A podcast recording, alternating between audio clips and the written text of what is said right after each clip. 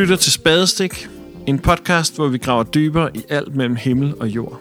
Det er en podcast, der er opstået, fordi vi var to unge mænd med en fælles passion for samtaler om tro og alt det, som er vigtigt i livet. Og en lyst til at tale med en masse forskellige spændende mennesker. Jeg hedder Christian. Og jeg hedder Ulrik. God fornøjelse.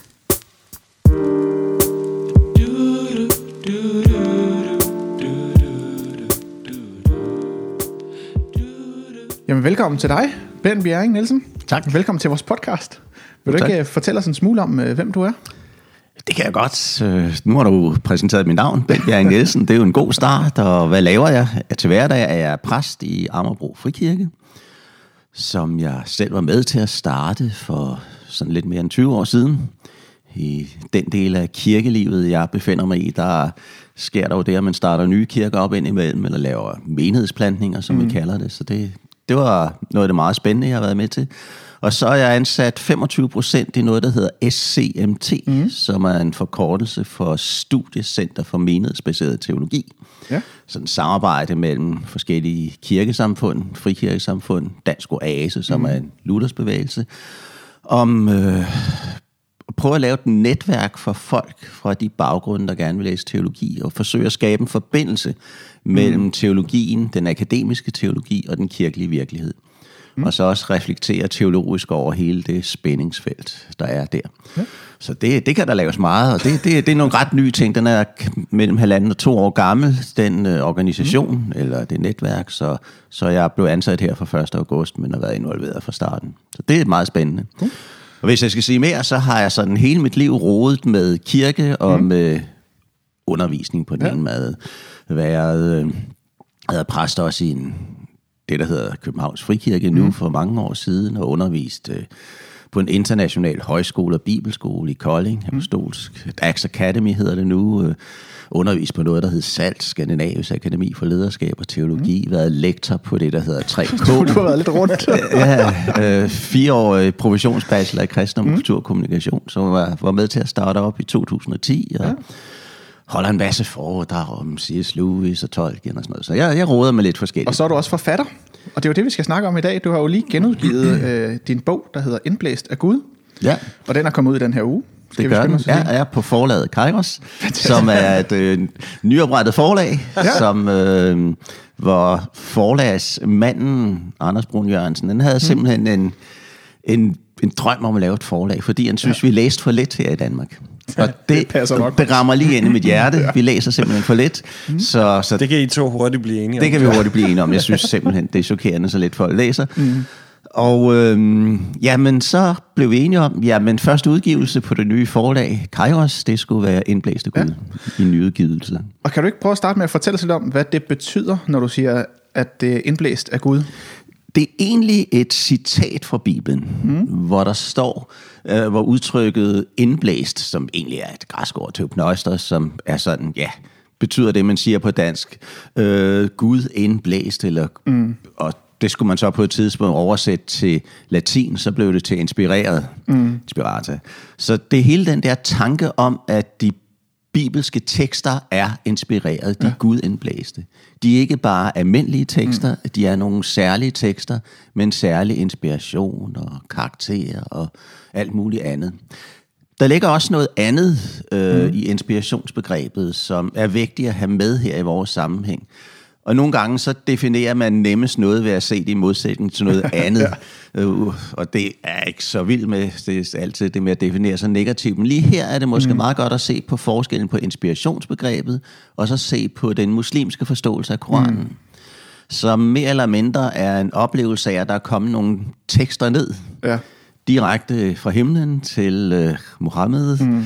Og øh, ja, og det er så blevet til Koranen. Ja. Og, og, og de blev overgivet på arabisk, der er man generelt ikke så glad for at oversætte Koranen til andre sprog.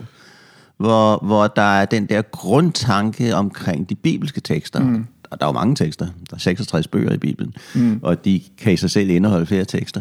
Øhm, det er tanken om inspiration. Det vil sige, der kommer en, en indblæsthed af Gud, mm. en inspiration fra Gud, men, men det er skrevet af mennesker. Mm. Og det er måske det mest øh, fascinerende faktum mm. ved de bibelske tekster, at de på samme tid er noget guddommeligt mm. og noget menneskeligt. Så for dig betyder det, at, at øh, Gud på en måde er til stede i teksten, men ikke som en diktator over, hvad det er, der står, mm. men mere som en inspirationskilde, eller hvordan? Ja, det kunne man godt sige. Mm. Og, og hvor man lige lægger snittet i forståelsen af det, altså det vil ikke bare jeg sige, det vil, tror jeg, stort set alle sige, men man kan lægge snittet mm. forskellige steder fra, at det, jamen så, så er det nok det menneskelige element er meget fremtrædende, mm. eller det guddommelige element er meget fremtrædende. Og det kan blive sådan lidt, lidt underlig øvelse. Ja. Men samtidig så har man øh, på tværs af alle mulige forskellige kirkelige forståelser, nogle gange arbejdet med en, en sammenligning mellem det her og den forståelse af Jesus, mm. som kirken har haft siden oldkirken, udtrykt i de oldkirkelige bekendelser. Øhm, meget skarpest fra 400-tallet og frem. Øh, nemlig, at Jesus er fuldstændig menneske og fuldstændig Gud. Mm. Det vil sige, at Jesus var et menneske med alt, hvad det indebar. Ja. Øhm, han kunne føle smerte, han havde følelser, mm. han, alt, han skulle spise, han skulle mm. drikke, han skulle sove, han skulle, jamen det som mennesker nu skal, og samtidig var han helt og fuldt Gud. Mm. Og det var ikke sådan noget 50-50, eller, eller nu blander vi lige og ser, hvordan mm. det kommer til at hænge sammen. Han var det hele på én gang. Ja. Og jeg tror, det, det kan være en meget konstruktiv indfaldsvinkel til at, at den sammenligning, til at forstå lidt om de bibelske teksters karakter. Mm. Hvor de er fuldstændig menneskelige fra en. Altså der er side, mm. Paulus har siddet og skrevet nogle breve, og nogle andre har skrevet nogle breve, ja. og man har lavet nogle digte, og alt muligt andet. Og så er der samtidig øh, guddommelig mm. inspiration og nærvær i teksten. Ja. Så jeg så forstås som om, at, at din indgangsvinkel til det her, er at Bibelen, altså når, når, når du taler om Bibelen som indblæst af Gud, er det så for at prøve at finde sådan et blødt mellempunkt mellem dem, der mener, at Bibelen er 100% Guds ord, og dem, der mener, at Bibelen bare er nogle menneskelige tekster, som, øh, som fortæller os et eller andet godt? Nej, det er ikke et forsøg på at finde et blødt mellempunkt. Det er et forsøg på at sige, at Bibelen er begge dele. Ja. Mm. Øh, fordi... Øh, der, der findes ikke noget mere håbløst end at forsøge at skille det ad. øh, og man kan sige, et ord som fundamentalisme er mm. jo i bad standing, ikke? men ja. det, det er jo egentlig opstået her for lidt over 100 år siden mm. i, i kristne kreds mm. i USA, der reagerede på udvandringen af Bibelen. Ja. Og så sagde man, nu skal vi have nogle fundamentals, nu skal vi have et fundament, ja. nu skal vi have mm. noget, der virkelig står 100% fast. Mm. Og så blev det til begrebet fundamentalisme. Mm. Og det er jo præget af, at man, man læser Bibelen som om det er ofte som om det er et rent diktat. Mm. Altså det, det kan minde om, om den muslimske forståelse af Koranen ja. indimellem. Og den er uholdbar. Men det man reagerede imod, som var den der fuldstændige udvandring af, at Bibelen skulle være noget særligt, mm. det er også uholdbart. Ja. Så jeg, finder, jeg forsøger at finde et blødt mellempunkt. Jeg forsøger, det, det udtryk kan jeg ikke lide. Jeg forsøger at finde det ikke engang en mellempunkt. Mm. Jeg forsøger at finde en tredje vej, mm. hvor vi anerkender Bibelens menneskelige karakter, men mm. også 100% anerkender dens guddommelige karakter. Mm. Men er der sådan, nu snakker vi lige om det her med altså, at finde nogle, fundamenta, nogle, nogle fundamenter i Bibelen. Er der noget, du vil sige, at det kunne være sådan en, en ukulig sandhed, eller er der noget, der i Bibelen ikke kan diskuteres? Ja, det er der. God start. Øh, selvfølgelig. Øh, og det hænger egentlig sammen med øh, det, der er mit udgangspunkt for læsningen af Bibelen. Mm. Jeg erkender, at øh, som, og den erkendelse, jeg synes, der er en mangel på mange steder, ja. at vi, når vi læser noget, mm. så læser vi altid med et eller andet udgangspunkt. Vi har mm. altid nogle forudsætninger. Mm. Og vi læser altid indirekte sammen nogle andre, som mm. vi deler forudsætninger med. Øh, der er så nogen på universitetet, der har en eller anden mærkelig forestilling om, at de har en videnskabelig læsning, der er forudsætningsløs. Det er fuldstændig andet sand. Ikke? Så det, det kan man ikke tage alvorligt, hvis man er tænkt menneske. Men, men øh, alle, der har beskæftiget sig seriøst med tekster, burde vide, at vi altid læser ud fra visse forudsætninger. Mm. Og der findes en helt tekstvidenskab, der arbejder med det, som kaldes hermeneutik, mm. men som jeg egentlig også præsenterer ret øh, indgående i, i bogen. Ja. Mit udgangspunkt som mm. jeg har valgt, det er kirken. Mm. Jeg har valgt at, at tage udgangspunkt i, at kirken med stort K, mm. på tværs af alle mulige forskelle, altid har læst Bibelen, som om den var noget særligt. Ja. Altid har læst Bibelen, som om den var inspireret, havde en særlig autoritet. Mm.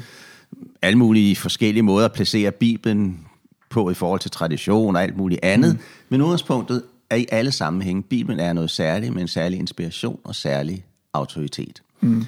Og det vælger jeg som mit udgangspunkt. Og man må også sige, stort set alt, hvad der foregår, bare til en almindelig højmæssig i den danske folkekirke, mm. er meningsløst, hvis man ikke har det udgangspunkt. Ja.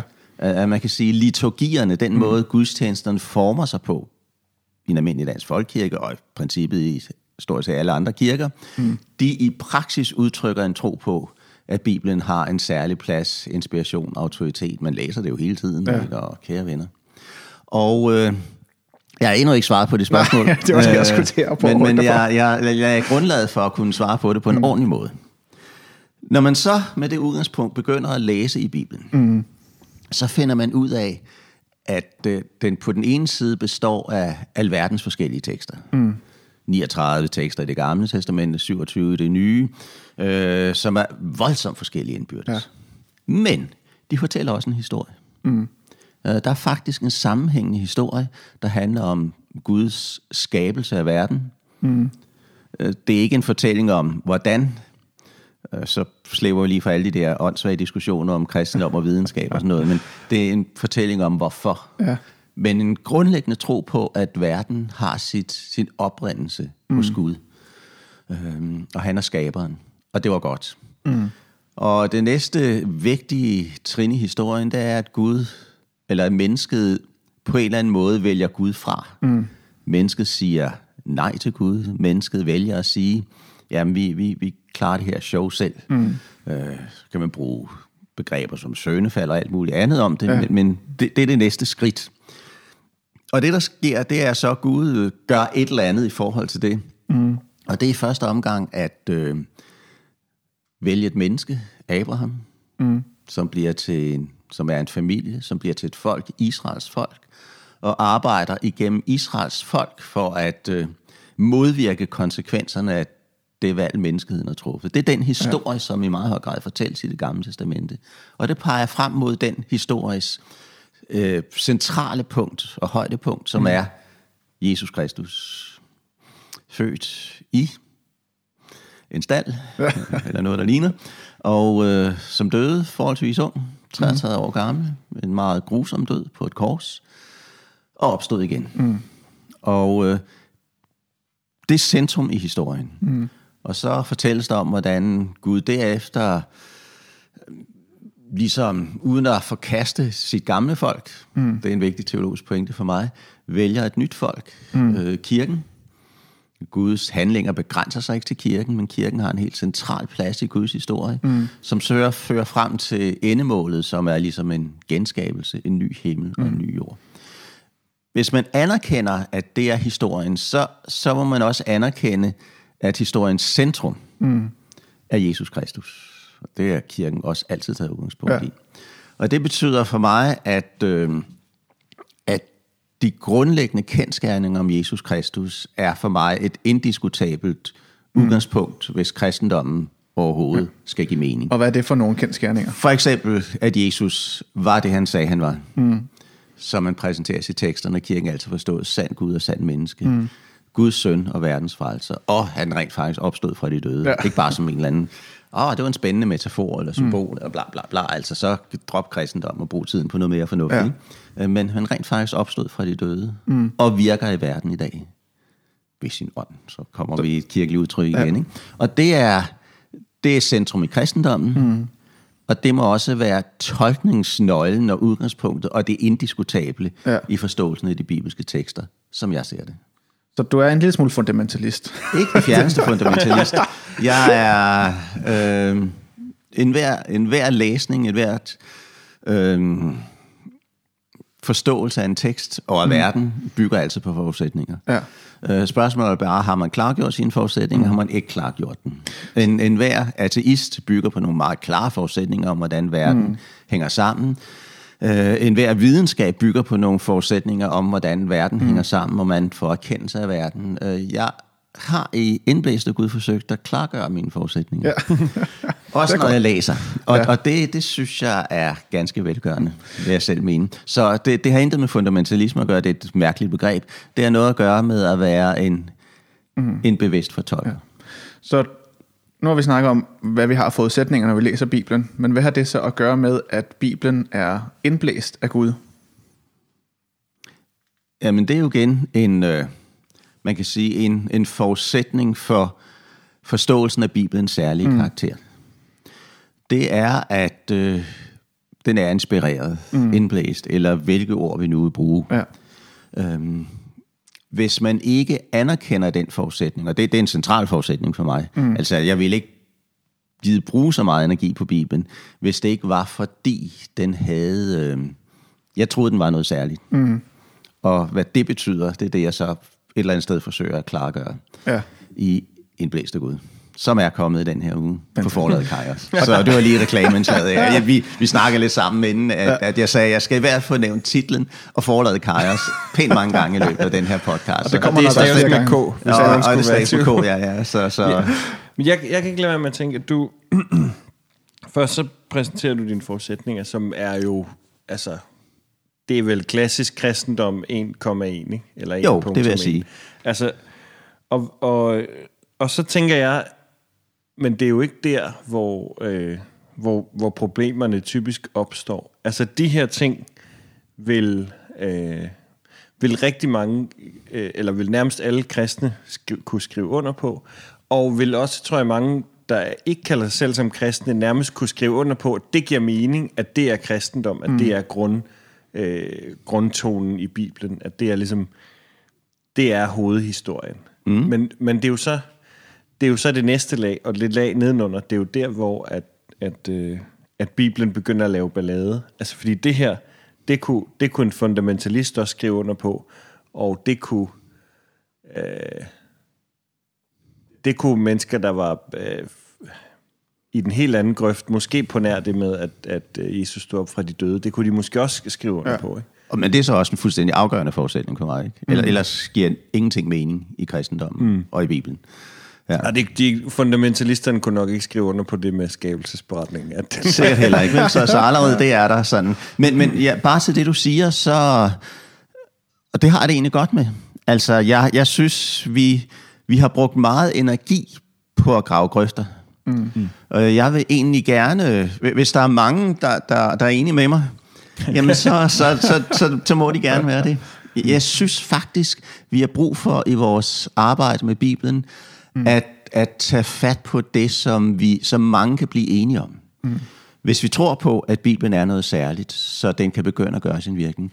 Bare lige et, et, et sidespring. Øhm, det er faktisk noget, der for mig personligt har været rigtig vigtigt i mange år. At vi som kristne fokuserer lidt mere på det, vi er enige om, mm. og lidt mindre på det, vi ikke kan være enige om. Øh, noget af det, jeg er meget glad for, det var, at jeg for tre år siden eller det startede faktisk nogle år før, men mm. i forbindelse med reformationsjubilæet i 17, fik, øh, fik lov til at være skribent på et lille hæfte, som øh, blev udgivet af det, der hedder Danske Kirkers Råd og mm. Mellemkirkelig Råd og, og udgivet af Bibelselskabet, men var et samarbejde mellem katolske kirker og en række lutherske grupperinger og en masse frikirker om, hvad kristendom egentlig mm. var. Øh, præsenterede en ret kort tekst om, og det er det, det, det, vi fælles om. Mm. Der er tusind ting, vi er uenige om, men der er faktisk også noget, vi er fælles om. Og det er det, jeg, du kaldte klassisk kristendom. Ikke? Mm. Og, og jeg vil gerne øhm, komme så tæt på en klassisk kristen indfaldsvinkel i min læsning og tilgang til Bibelen. Øh, og det, jeg citerer også, det tror jeg ikke mange fundamentalister ville være glade for, men jeg citerer faktisk øh, også fra den pavelige bibelkommissions udtalelse om Bibelen, mm. hvor jeg siger, hold fast, der er et eller andet her, der er flot. Det, det kunne jeg... Det, det, det er sagt sublim flot omkring Bibelens særlige karakter. Altså, der, der er noget, som vi på tværs af alle teologiske uenigheder i øvrigt er mm. fælles om.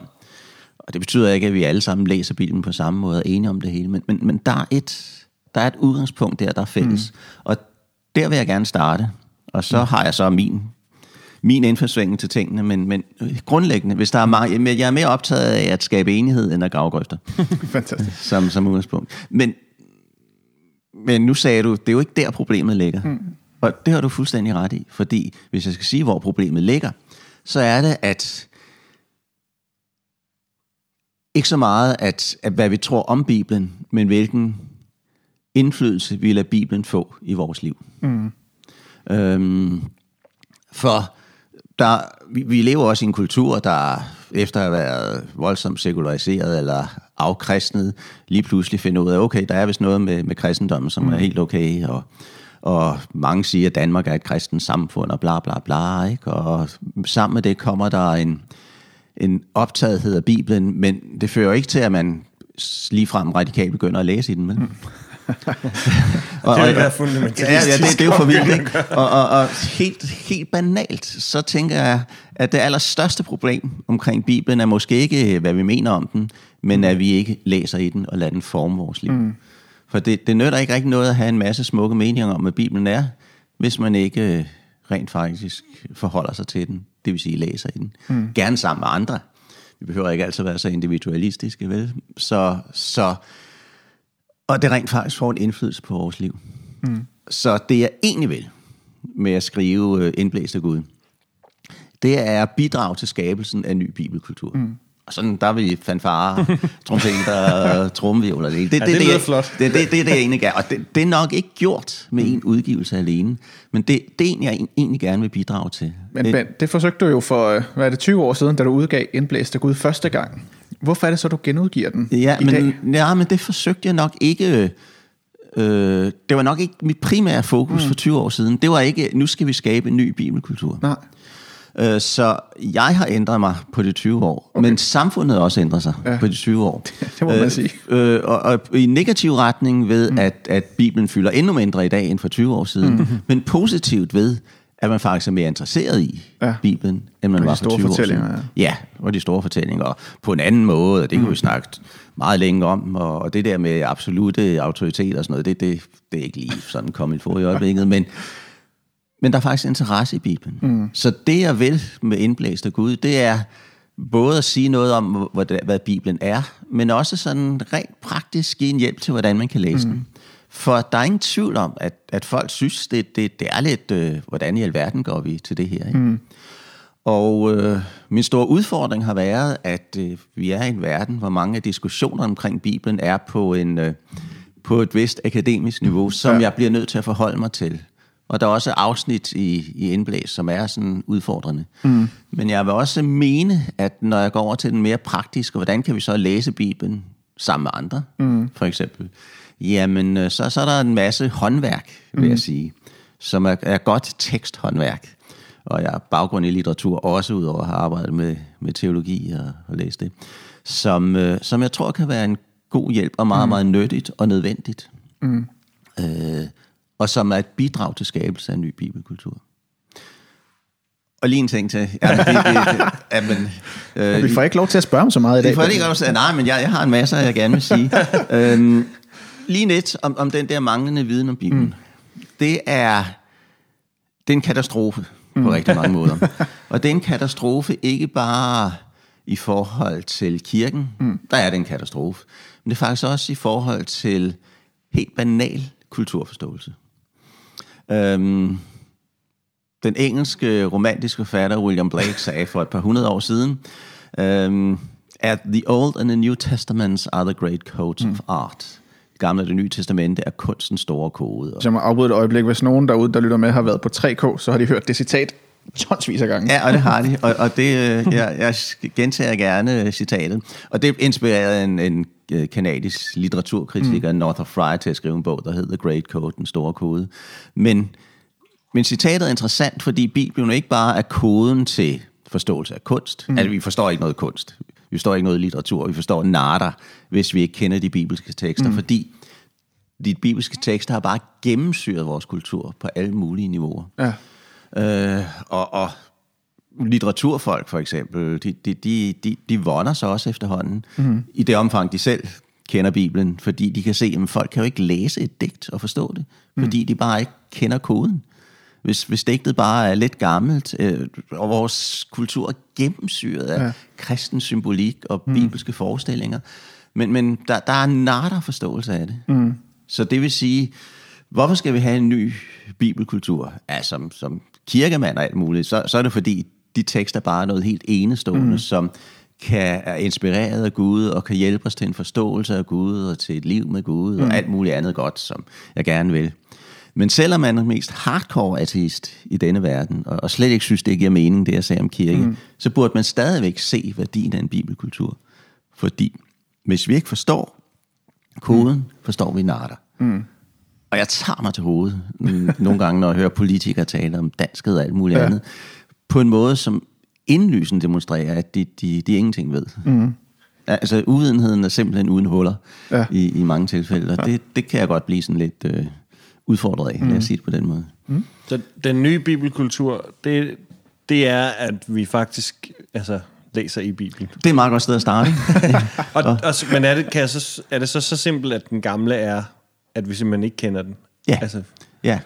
Det, det er udgangspunktet. Ikke? altså, forudsætningen for en bibelkultur er, at man rent faktisk læser den. Mm. Men næste skridt er selvfølgelig også, at man læser den på en måde, som man, og det er det, jeg gerne vil, mm. og der må ateisterne gerne stå af, ikke?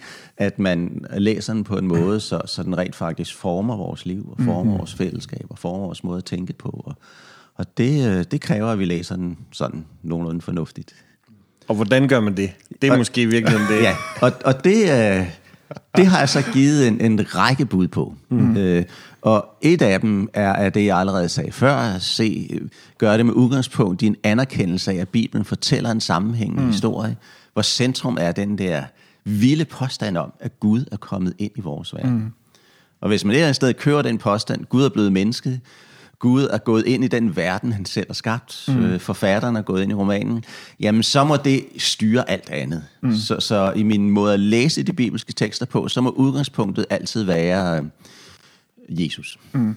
Okay. Luther skrev på et tidspunkt i sådan en regibemærkning til en af mm. hans salme-kommentarer, at nogle gange støder vi på en tekst, som er som en, øh, som en, øh, ej, hvad var det, han sagde, som er som en hård sten. Øh, nej, som er som, som en nød med en hård kerne. Mm. Og så skal vi smide den mod stenen. Og stenen, det var et billede på Kristus. Og så mm. møder vi den smukkeste kerne. Øh, det, det, det, det, det er udgangspunktet for mig. Altså, alle, der har prøvet at læse Bibelen, ved, at, at man støder på masser af problemer. Mm. Og masser af tekster, og masser af ting, man synes, det er godt nok underligt, det her. Så, så det allervigtigste forudsætning for at læse Bibelen ordentligt, det er at gøre det, som Luther skrev i den der regibemærkning. Det er en nød med en hård kerne. Smid den mod stenen, Kristus, mm. og, og lad det være udgangspunktet. Kan du komme med et eksempel? På, på hvor du har gjort det, eller noget, hvor, hvor det ligesom... Ja, hvor det at smide den mod, mod klippen eller stenen, det får den smukke kerne til at træde frem? For eksempel, øh, der er nogle af de gamle testamentlige tekster, mm. der kan virke ret rå og voldelige ja. på mennesker. Der har vi haft et par episoder. Ja, ja, ja, ja og, det, det, og det synes jeg ikke, vi skal gå ind i, for det er sådan nej, helt nej. for sig. Men, men lad os bare sige det, og der er mange elementer i det. Det ene er, at det simpelthen, de bibelske tekster er frygtelig realistiske. Mm. Altså, der, der er ikke noget skønmaleri, heller ikke i forhold til heltene i anførselstegn i teksterne. Vel? De, mm. de, de, de fortæller, hvor rå vi er, og, og som sådan kan det jo også ligne det, vi læser i nyhederne jævnligt. Øh, det er den ene side, men, men samtidig så må man tænke, hvad, hvordan, hvordan får jeg det her til at hænge sammen med mit gudsbillede? Ikke? Og der tror jeg, det er en kæmpe hjælp. Det betyder ikke, at vi ikke er udfordret og har intellektuelle mm. problemer tilbage, men en kæmpe hjælp at læse tekster med Jesusbrillerne på. Mm. Og sige, jamen det ultimative forståelse af, hvem og hvad Gud er, det får jeg ved at se på Jesus. Mm. Så lige meget, hvad jeg i øvrigt kan mene om alt muligt andet, så må det være det, jeg starter med. Og det kan være en hjælp der og egentlig også med alt muligt andet. Mm. Øh, jeg tror også, at det er meget vigtigt at anerkende Bibelens forskellighed.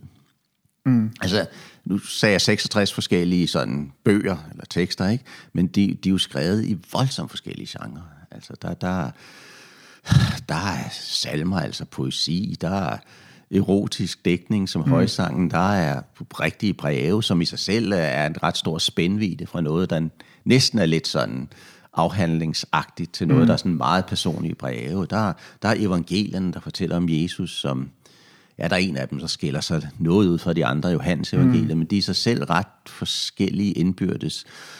Der er historiske tekster, der er you name it, der er juridiske tekster. Ikke? Ja. Og, og hvis man læser en juridisk tekst om, hvad man, som, som er givet i loven til Israels folk i det gamle testament, om hvad man skal gøre ved en ko, der er faldet i en brønd, på samme måde som man læser evangeliet om Jesus og hans opstandelse, som man læser højsangen, som man læser you name it, altså, så, så, så bliver det noget råd. Ikke? Mm.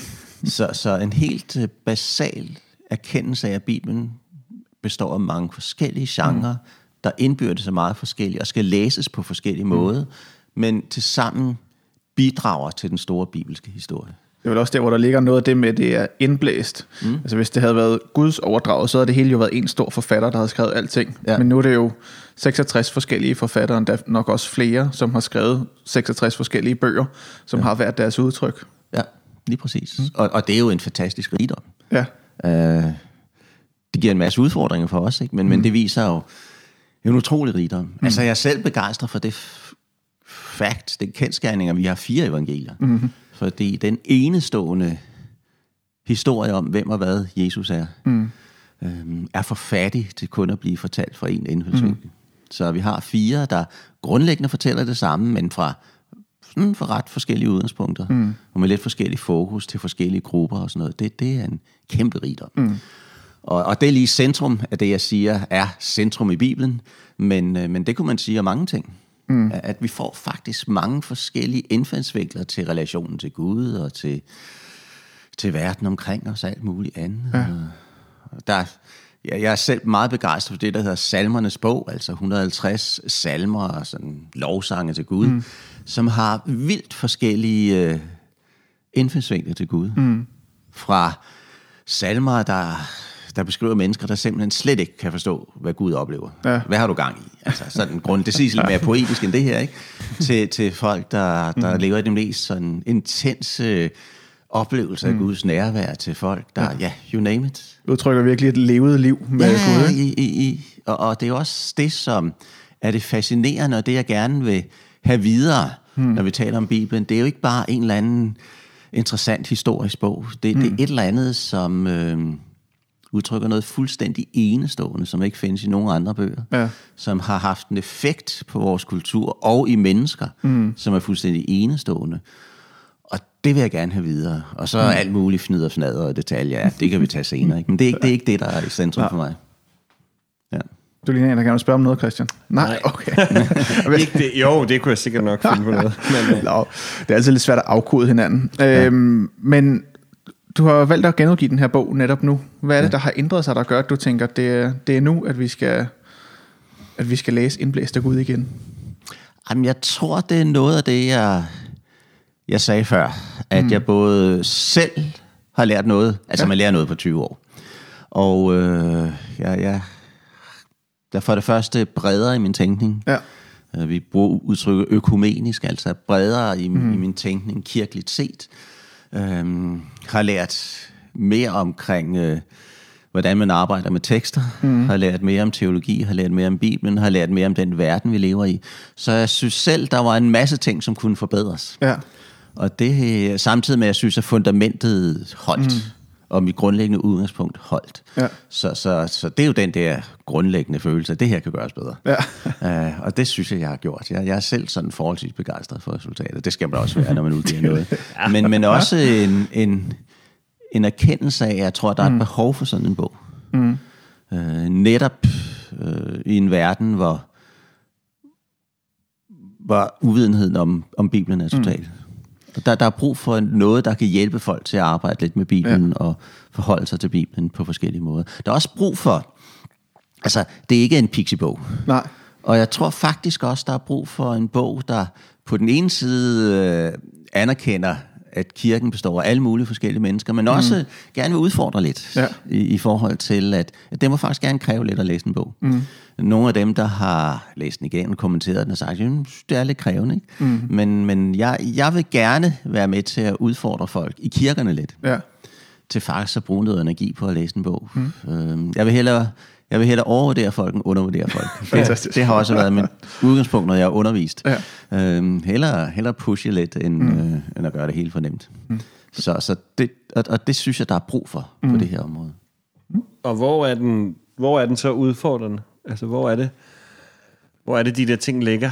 Jamen, det, det ligger nok flere, men, men sådan rent det, på det akademiske niveau, vil jeg sige, så har jeg i forhold til den gamle udgave tilføjet et kapitel om det, der hedder hermeneutik, mm. som er sådan, ja, det kan jo oversættes til fortolkningskunst, eller mm. læren om fortolkning, som er sådan en helt øh, filosofisk disciplin, kan man sige, mm. ikke? tilbage fra Schleiermacher, Dilthey, Heidegger, Gadamer og sådan noget. Og det er sådan mm. tunge drenge, og at formidle det let. Jeg synes faktisk, at jeg, jeg det lykkes rimelig med at formidle det, men, men det er tungt stof, så det er helt klart, det er et kapitel, jeg har tilføjet, ja. som er, er, er sådan blandt de svære, men som jeg faktisk mm. synes er nødvendig, mm. for for alvor at tage de diskussionerne, jeg gerne vil tage mm. i Indblæst og Gud, for for alvor at tage diskussionerne om, at vi altid læser øh, en tekst ud fra nogle forudsætninger. Ja. Altid læser en bibelsk tekst ud mm. fra nogle forudsætninger. Lad os tage den diskussion ordentligt. Mm. Og så, så, må, så må det gerne være lidt krævende hen ad vejen. Og jeg skriver faktisk i indledningen til bogen, hvis man synes, det er lidt for meget det gode, så start med afdeling 2, eller del 2 af, af Indblæste Gud, ja. som, som handler om, hvordan vi så praktisk kan mm. læse Bibelen. Og det er, jo ikke, det er jo egentlig ikke kun noget, vi kan bruge i Bibels kontekst, det her. Altså hele vores liv er opbygget om, at vi forstår forskellige ting på forskellige måder på baggrund af vores forudsætninger. Mm. Så der er også et, øh, et stort element af det i bogen. Det er ja. fantastisk. Jamen det, det er jo hermeneutikkens ja. grund. Altså, og vi, øh, så det er ja. også lidt at udfordre menneskers syn på virkeligheden. Ja, øh, nok en, en, bare en grundlæggende erkendelse af, at vi altid forstår ud fra forudsætninger, mm-hmm. og så gør de forudsætninger klare. Ja. Og det, øh, og det er jo noget, der tit er blevet vendt mod mm. mennesker, der definerer sig som troende. Ah, du, du er bare hoppet ud der og, ja. og, og, med, og blind og døv for, mm. for virkeligheden. Ikke? Men, men mit udgangspunkt er, at alle mennesker er troende. Mm. Det er bare et spørgsmål om, hvad vi tror på, ja. og hvad der er fundamentet for det, vi tror ja. på. Og der synes jeg, at mit fundament, hvor jeg faktisk tror, at Jesus Kristus er Guds søn og verdens frelser, som jeg kan relatere til, mm. er et meget godt udgangspunkt. det er Bedre end de fleste andre, jeg kender. Ikke? Ja. Så lad os sige det på den måde. Og, og hele den tænkning, mm. synes jeg også er vigtig at formidle. Så hvis der bliver et element af mission i det her, som jo ikke er et ord, jeg det er et totalt plusord for mig, mm. men øh, ikke et ord, jeg bruger i Indblæst af Gud, mm. men, men det ville da glæde mig, mm. hvis nogle mennesker ved læsning af bogen også begyndte at fokusere lidt mere på ham, som bogen handler ja. om. Altså, ikke Indblæst af Gud, men Bibelen. ikke Ben Bjerg Nielsen. Nej, nej, nej. Ben Bjerg Nielsen. Fantastisk. Ja, hvis man skal, det er nok en meget god note til ligesom at prøve at, at afrunde den her mm. snak en smule. Og vi vil godt lige at prøve at være øh, praktiske hen mod slutningen, mm. sådan så der er et eller andet, man ligesom kan tage med fra vores mm. snak. Og hvis du skal prøve at udfordre dem, der lytter med, hvad er det så, de kan tage med sig i den kommende uge? Selvfølgelig ud over at læse din, øh, din nye bog, mm. men er der et eller andet, man kunne, en praksis eller noget, man kunne, kunne tage med ind i den næste uge og tænke over, som kunne udfordre en og bringe en lidt videre i ens øh, liv? Ja, Uh, et, nu kommer reklame men ja. du skal købe Indblæst af Gud, som er udkommet på forlaget Kairos. og vi forventer en kaffekop fra ja, det forlag. Ja, ja præcis. Uh, så, så det er jo selvfølgelig det. Men måske også overveje, mm. når du nu læser i Bibelen. Det vil jeg opmuntre folk til. Mm. Prøv faktisk, og hvis du aldrig har prøvet at læse Bibelen før, så prøv det. Mm. Og, og prøv en af evangelierne. Det, det er et godt sted at starte. Og hvis du, øh, hvis du har været kristen i frygtelig lang tid, måske heller ikke har læst så meget Bibelen, så, så prøv at tage fat på en af evangelierne mm. igen. Men overvej, om du kan læse sammen med en anden en. Mm. Øh, det, det, det kan være vildt inspirerende øh, læse sammen med en anden, eller måske en lille gruppe, hvor ja. vi siger, skal vi ikke mødes med et eller andet interval? Mm. Og når vi mødes, så har vi læst øh, Markus evangeliet, mm. læst Johannes evangeliet, og så taler vi om, hvad den tekst gjorde ved os. Mm. Taler vi om, hvad vi synes var udfordrende. Taler vi om, hvad Gud eventuelt har talt til os igennem teksten. Mm. Så ikke nok med at læse, du skal læse indblæst af Gud, og få fat på den, du skal, du skal læse Bibelen, som er meget ja. vigtigere. Og så overvej, om du kan, kan gøre det sammen med nogle andre. Mm. Det tror jeg vil være et meget godt råd at tage med. Det er en god og udfordring. Hvad, og hvad gør man så ved, ved ved de ting, man læser? Altså, når man, hvad gør man ved de ting, man slår sig på, når mm. man læser? Fordi det gør man, når man læser i Bibelen. Så er der ting, man ja, ja, i den slår grad. sig på.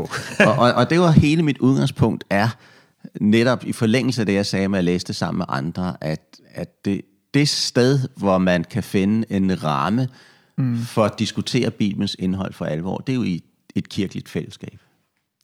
Så, så det bedste sted at gå hen med spørgsmålene, det er i et, et kirkeligt fællesskab, hvor der er plads til at tage de samtaler. Mm. Og det vil sige også at tage rum til, at man, man synes, der er noget, der er helt anders andet. Som, mm. og, og rum til, at man kan tage samtaler, rum til, at man kan være i tvivl, rum til, at man kan også være begejstret, og rum til, at man, kan, man gerne vil lade de der tekster gøre noget ved en. Mm. Så, så den naturlige, det er en naturlig forlængelse af at læse sammen med andre, at man også øh, måske tager det kirkelige fællesskab mm. alvorligt, som er det udgangspunkt, jeg gerne vil have for læsningen af de bibelske tekster.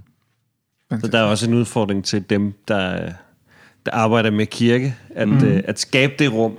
I den grad. Og ikke bare skabe sådan et øh, envejs, uh, one size fits all øh, ja. fortolkning af Bibelen, men simpelthen skabe rum for de der samtaler. Mm. Ja. Fantastisk.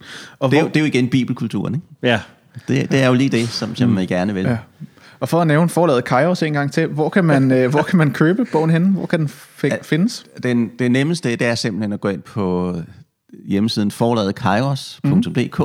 og der kan man bestille bogen. Fantastisk. Øh, det, det er det nemmeste, så får man en tilstand. Ja. ja. Super. Ja. Jamen tak fordi du ville være med. Jamen, det, var, mm. det var fantastisk spændende. Ja, det var spændende at snakke med Ja. Det er godt. og ja. tak til alle jer, der lyttede med. Og hvis I har nogle spørgsmål, så skriv endelig gerne til os, for vi elsker at høre fra jer. Tak for nu.